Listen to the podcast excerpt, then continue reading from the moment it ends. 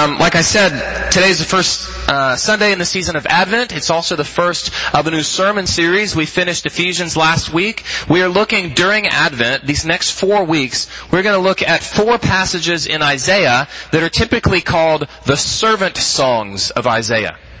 And here's a little bit of background on them. They were written to a group of people, God's people, who were in exile in Babylon, announcing the coming, the arrival of the Messiah the king and the savior who would come. And the way that Isaiah describes him is he calls him the servant of the Lord. In fact, there is kind of a question that looms over the whole Bible, and it's this. Who is going to do the Lord's will? Who is going to be the one who will fulfill the Lord's purposes for the world? As you open up the Bible, you see that what God desires is to fill the world with His glory. And Adam and Eve were given that job to go out and be fruitful and multiply as those made in His image to fill the world with that image of God. But they failed in that mission. Later on in Genesis, you see this man Abraham, whose family and the nation that came from that family would inherit the same calling. To fill the world with the glory of God, to reflect the image of God in all the world. That was their job. They also failed. They ended up actually in a foreign land, in Babylon, in slavery to somebody else. But God announces here that He is not scrapping His plans. He is not giving up on His people. He is not giving up on His mission. That He Himself actually will fulfill it.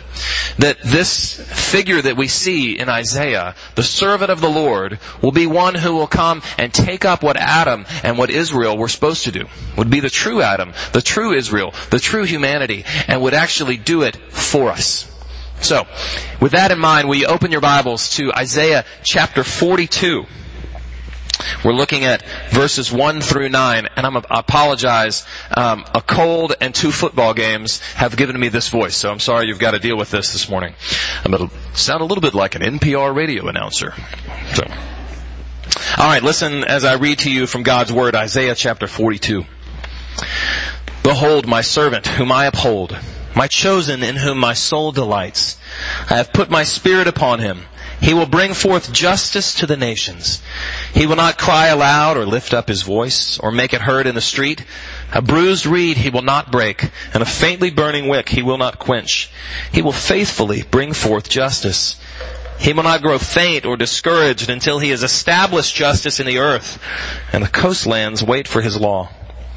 Thus says the, the, excuse me, thus says God the Lord, who created the heavens and stretched them out, who spread out the earth and what comes from it, who gives breath to the people on it and spirit to those who walk in it. I am the Lord. I have called you in righteousness.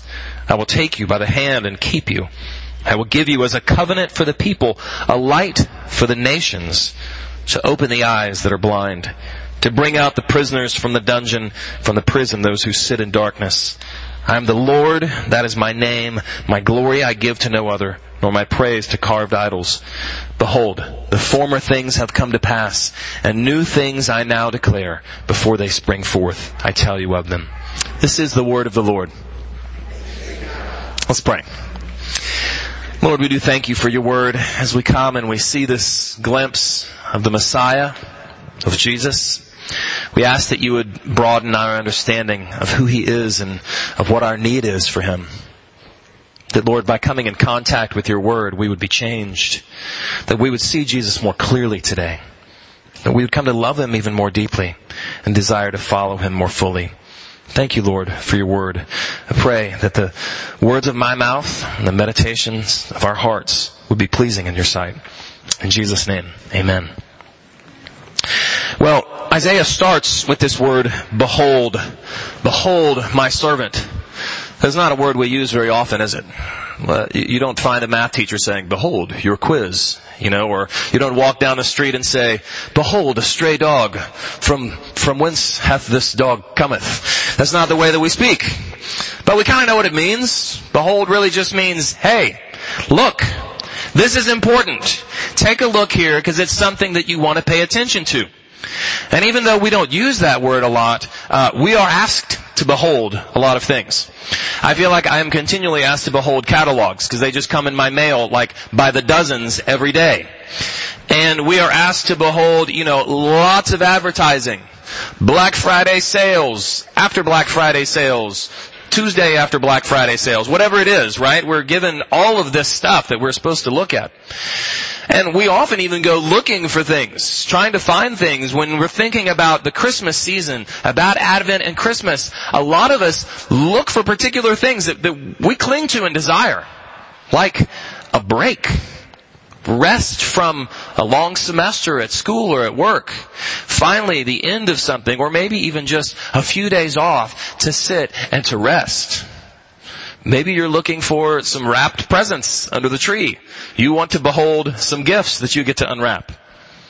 We even, I think, oftentimes go and look for kind of the perfect Christmas picture. The perfect picture of Christmas that we're either going to snap, you know, just with our mind or that we literally want to take a picture of and post online and say, look at this wonderful encapsulation of, of the season of Christmas.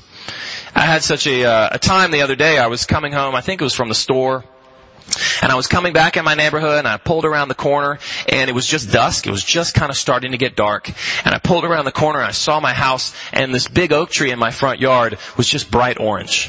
It was, it was one of the three days of fall. And, uh, and it was this beautiful foliage on this oak tree.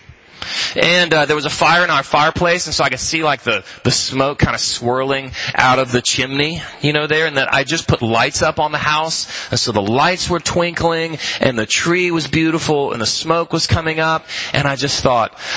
Oh, you know, that's so sweet. I mean, it was like a, it was like a trailer for a Hallmark Christmas special movie. It's really what it felt like.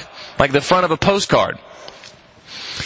You know, the truth is, when we open up God's Word, particularly here in Isaiah, what we're told is that even though all of those things are really nice, even though there's a lot of nice things like gift giving, gift giving is really nice, and rest is really nice, and even just kind of nice trees changing colors is really nice, and that is true.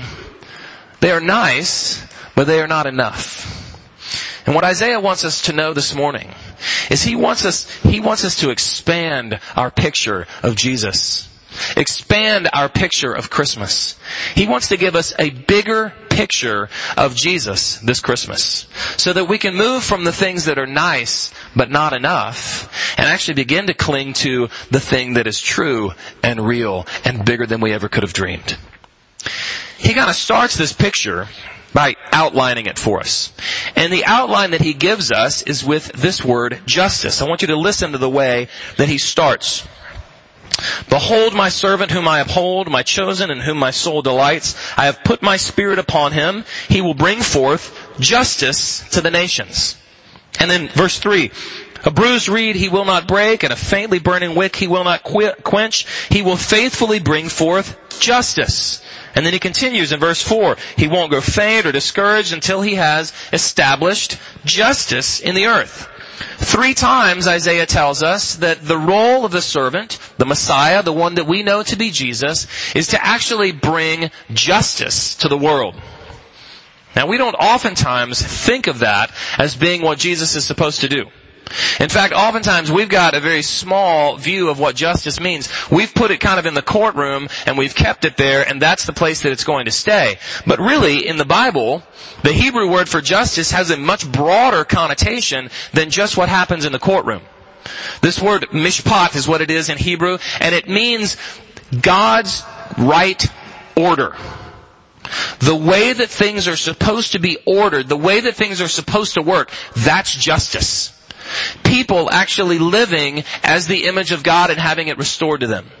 People actually being uh, empowered, sharing God's creative abilities. That's justice. And it's closely related to another word that we see in verse 6, righteousness. Righteousness is kind of um, just action. The way that people are supposed to act. And it's also really related to this big word in the Old Testament that, that doesn't show up in this passage, but shows up a lot of other places, the word shalom. It's a word that we usually translate as peace, but again, it means something much bigger than that. Shalom, you can think of as the way that things are supposed to be. The way that God has created the world to be, that's shalom. And so what Isaiah is saying is that the Messiah, the servant, has come to bring justice, God's right order, and righteousness, uh, right action within that order, so that there might be shalom. Peace. The way that things are supposed to be. That's a bigger picture, isn't it, than the one that we typically think of in Christmas.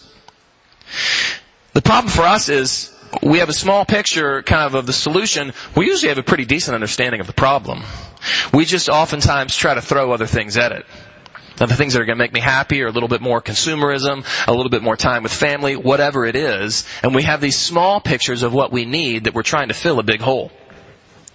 Uh, if you if you talk to people that know about natural disasters, they will tell you this: is that in general, people are pretty generous. They get a lot of stuff donated, but also in general, they don't really know what to donate. And so when you talk to people who, who spend a lot of time with natural disasters, they'll tell you, uh, we find stuff all the time that nobody needs. Things uh, like prom gowns. These are real things that, that have been donated, like to the Red Cross. Wigs. Um, tiger costumes. Pumpkins. Used tea bags. Because you might be able to get another cup of tea out of that, I guess. Uh, I read one time where there was a, you know, an entire, there were boxes um, on the on the runway shipped out, ready to go, boxes of winter coats that were supposed to go to Honduras in the summer. And oftentimes I think we're kind of like that. We see the problem, we just try to fix it with small stuff. See, the, the truth is, that picture that I painted of, of kind of coming around the corner and seeing my house, um, it's really beautiful. And in a lot of ways, it, it, it kind of works when you are driving your climate controlled SUV and you are pulling into the garage of the home that you own. Inside is your family who is relatively well adjusted and intact. It kind of works then. But it does not work if you are a 12 year old girl sold into forced prostitution in Calcutta. It does not work if your husband of 20 years just came and said, I want a divorce. It does not work if you are about to get foreclosed on. It doesn't work at all if you can't have enough money even to buy rice to feed your family inadequately. Those little Hallmark channel blurbs and those little postcard pictures and little Instagram posts that we think kind of encapsulate all that it means to be celebrating the Christmas season, they just don't work when things really break down. They're nice, but they are not enough. And what Isaiah tells us here is that Jesus has come to take care not just of kind of the little cliche things for us, but to deal with the deepest things. That if you are hurting, that Jesus has come and said, I have heard your cries. I have seen your affliction. And guess what? I'm going to do something about it. That's a much bigger picture of Christmas, a much bigger picture of Jesus than we oftentimes have. Okay, if that's the outline, if justice is the outline of this picture, let's talk about then kind of how it's framed. The second part of this picture, the frame we might say, is mission. Listen again to how uh, Isaiah describes the function of this servant. I will give you as a covenant for the people a light for the nations. Even beforehand, earlier, he says, I'm going to bring forth justice to the nations. This idea of the nations is a little different actually than we probably think, because we think of nations, we think just of, of worlds and, you know, all these governments, you know, and in countries around the world. But in, in a Hebrew conception, the word nations, the same Hebrew word is oftentimes translated Gentiles. It just means anybody who's not a Jew. The Jews were God's people. The rest of the world was Gentiles, those who were really outside of those covenant promises. And the beautiful thing that we read here in Isaiah is that this justice, this making things right, is supposed to come not just to God's people. It's not just for Christians, it's actually for the world. Is that God is coming and saying, the Messiah, my servant, has come to be a promise for the world. My desire is that everybody know that the light would actually shine on them so that they would no longer be in darkness. Because that's what the Bible says is that those who have made God in their own image, those who have decided to pursue their own way of doing things, or even those who have said, I'm going to rely on my own ability, that they are actually in darkness. That's how the Bible describes those who don't understand the gospel of Jesus Christ, that they are living in darkness. And that Jesus has actually come to shine His light to not only expose, but to enlighten so that people might see the beauty of who he is. See, this is what the Bible says about human beings. Is that we were made, we were created to worship God alone. We were created to find our ultimate worth and value in Him. We were created to have Him at the center of all we do, and that's supposed, God is the one who's supposed to feed our identity. But what happens? Well, a lot of times we go searching for other things to find our identity in, don't we? Whether it's wealth or success or acceptance or some sort of status or maybe it's even a particular moral ability. My ability to do all these things or gain all these things is what now gives me my value. And the truth is, what the Bible says is that when you do that, you are actually entering into slavery. Those things actually enslave. The created things that we've made to be uh, worshipped in our lives enslave us. They enslave us with guilt. Because if we haven't done all that we think that we should, then we wear that, we bear this huge amount of guilt all the time. Or they enslave us with anger. If you take away what I'm worshiping, I'm gonna be pretty angry at you. They enslave us with fear. Because, I mean, what's gonna happen if maybe I lose my job, or I lose this great house, or I lose all of these relationships, or I don't have this particular place in society? Then I'm riddled with fear. It even leads to apathy. Because if we take on this huge amount of guilt and pressure, at some point we're gonna say, you know what? I figured out that I can't do it. And so, forget about it all. And it leads to apathy. But what the gospel says the Bible says is that God has actually done what we can't do. That He has actually done through Christ, achieved through Christ, what we cannot achieve on our own. And to become a Christian is to say, I'm turning away from those created things that I've made idols in my life, and I'm turning to Jesus to have Him at the center of my life. That His forgiveness, that His love, that His grace is what feeds me, what uh, gives me my worth, what gives me my identity. If you're new to Christianity or you haven't heard these things, I, I have just described what Christians call the gospel. I, I've just actually described what it means actually to become a Christian. If you got more questions about that, I would love to talk with you. That is true though for Christians as well. Is that we are those who desire the light of Christ to be shown to us. It's also true that we are those who desire the light of Christ to come to our neighbors our friends, our family members, the people who live down the street from us. So that those who are in darkness, who are wandering around, they, they may not know it. And, I, and, I, and I'm not trying to be mean, simply proclaiming the truth. That those who are in darkness need the light of Christ. And they are going to hear it from our lips. That is what Isaiah says the Messiah has come to do. To shine His light into darkness. All right, let's look at kind of the last little picture here. Uh, we look at justice kind of as the way that um, the outline of this picture and, and God's mission to proclaim light to the nations as the frame. Well, let's color it in a little bit. Our color and shade as we kind of see the character of this servant. And his character is something that's so fascinating. I want you to listen here again to verses 2 and 3. He will not cry aloud or lift up his voice or make it heard in the street. A bruised reed he will not break, and a faintly burning wick he will not quench. But listen to this. He will faithfully bring forth justice. He will not grow faint or discouraged until he has established justice in the earth. See, the character of the servant is both gentle and it is everlastingly steadfast. What we get described here is someone who is so gentle that, that a wick that's about to burn out, he won't blow out. Who's so gentle that a reed that is already bruised and about to fall over won't even be moved because of his gentleness. Yet at the same time, he is so doggedly determined to do what God has called him to do that he will never stop that he will faithfully bring forth this justice, that he will do what needs to be done. Those two things together are things that we don't often see in our world. Uh, the original readers of this didn't see them either. The original audience here would have been in exile in Babylon. They would have not had a home of their own. They would have been living in a foreign country. They would have been living under somebody else's rule. God's right order certainly was not in place. It was not the way that things were supposed to be.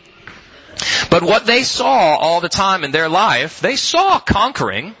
They saw people actually coming and conquering foreign regimes and even setting prisoners free sometime, but this is the way they saw it. great force, flash in the pan. There'd be great, violent force that would come and would overthrow and overcome, and that would last for maybe the short life of that ruler, but probably not. A lot of force and not a lot of follow through. What we see in Jesus is just the opposite. Incredible gentleness met with incredible follow through. Intense gentleness and everlasting faithfulness and follow through. I don't know if you've ever been to, um, you know, a museum, an art museum, and, and really stood before a truly great piece of art. Now you can see, you know, you can see decent art, you know, a lot of places, and usually our response to that is, that's nice, isn't it? It's pretty. But then we kind of move on. It's nice, but it's not enough. When you stand before a piece of great art, it is meant to do more than just make you think that it's pretty. It's meant to do more than just make you think it's nice. It's actually meant to change you to, to change your understanding, the, the way that you look at the world, to change the way that you understand things to be. It's meant to deeply affect us, to shape us. That is the big picture that we've given here uh, of Jesus, of the Messiah, of Christmas. A picture that is meant to shape us into different kinds of people. So let me leave you with a challenge. This Advent, as we prepare for Christmas, not only expand your picture of who Jesus is and what he's come to do. But let it shape you into someone different. Into one who actually desires to see justice take place in the world. To see the image of God restored in those uh, from whom it's been taken away. If Jesus loves justice so much that this is what he proclaims as being one of his ultimate goals, we as his people should love it too. Also, to be concerned with his mission with a light to our neighbors and to our city, with desiring to see the world come to know this good Savior. And then let it shape you to be one who is both gentle and steadfast. Who is gentle, gently steadfast in the way that we follow the Lord, in the way that we love the people around us, in the way that we proclaim the good news to those people. Because that's, that's the picture that we get of who Jesus is. It's the picture that we get of what Christmas is all about. It's much better than the nice, but not enough things that we oftentimes give. It's the picture we need, and it's the picture that the world needs. Let's pray. Father, we thank you for revealing this to us. That we get to open your word and, um, and see your promises. That we get to feel good about those promises because we know uh, that you don't lie. We know that you won't um, go back on them. And Lord, the promise we've been given is of a Jesus who is much bigger than we typically allow him to be. A picture of Christmas that is much deeper and broader than the one that we typically draw for ourselves. Lord, uh, C.S. Lewis said, we are far too easily pleased. We are often satisfied with small things things that are nice, but they really aren't enough. We show us what it means to not only embrace, but be changed by the picture that we see of the Messiah. Will you do that for us today and this Advent season and always? We pray it in Jesus' name. Amen.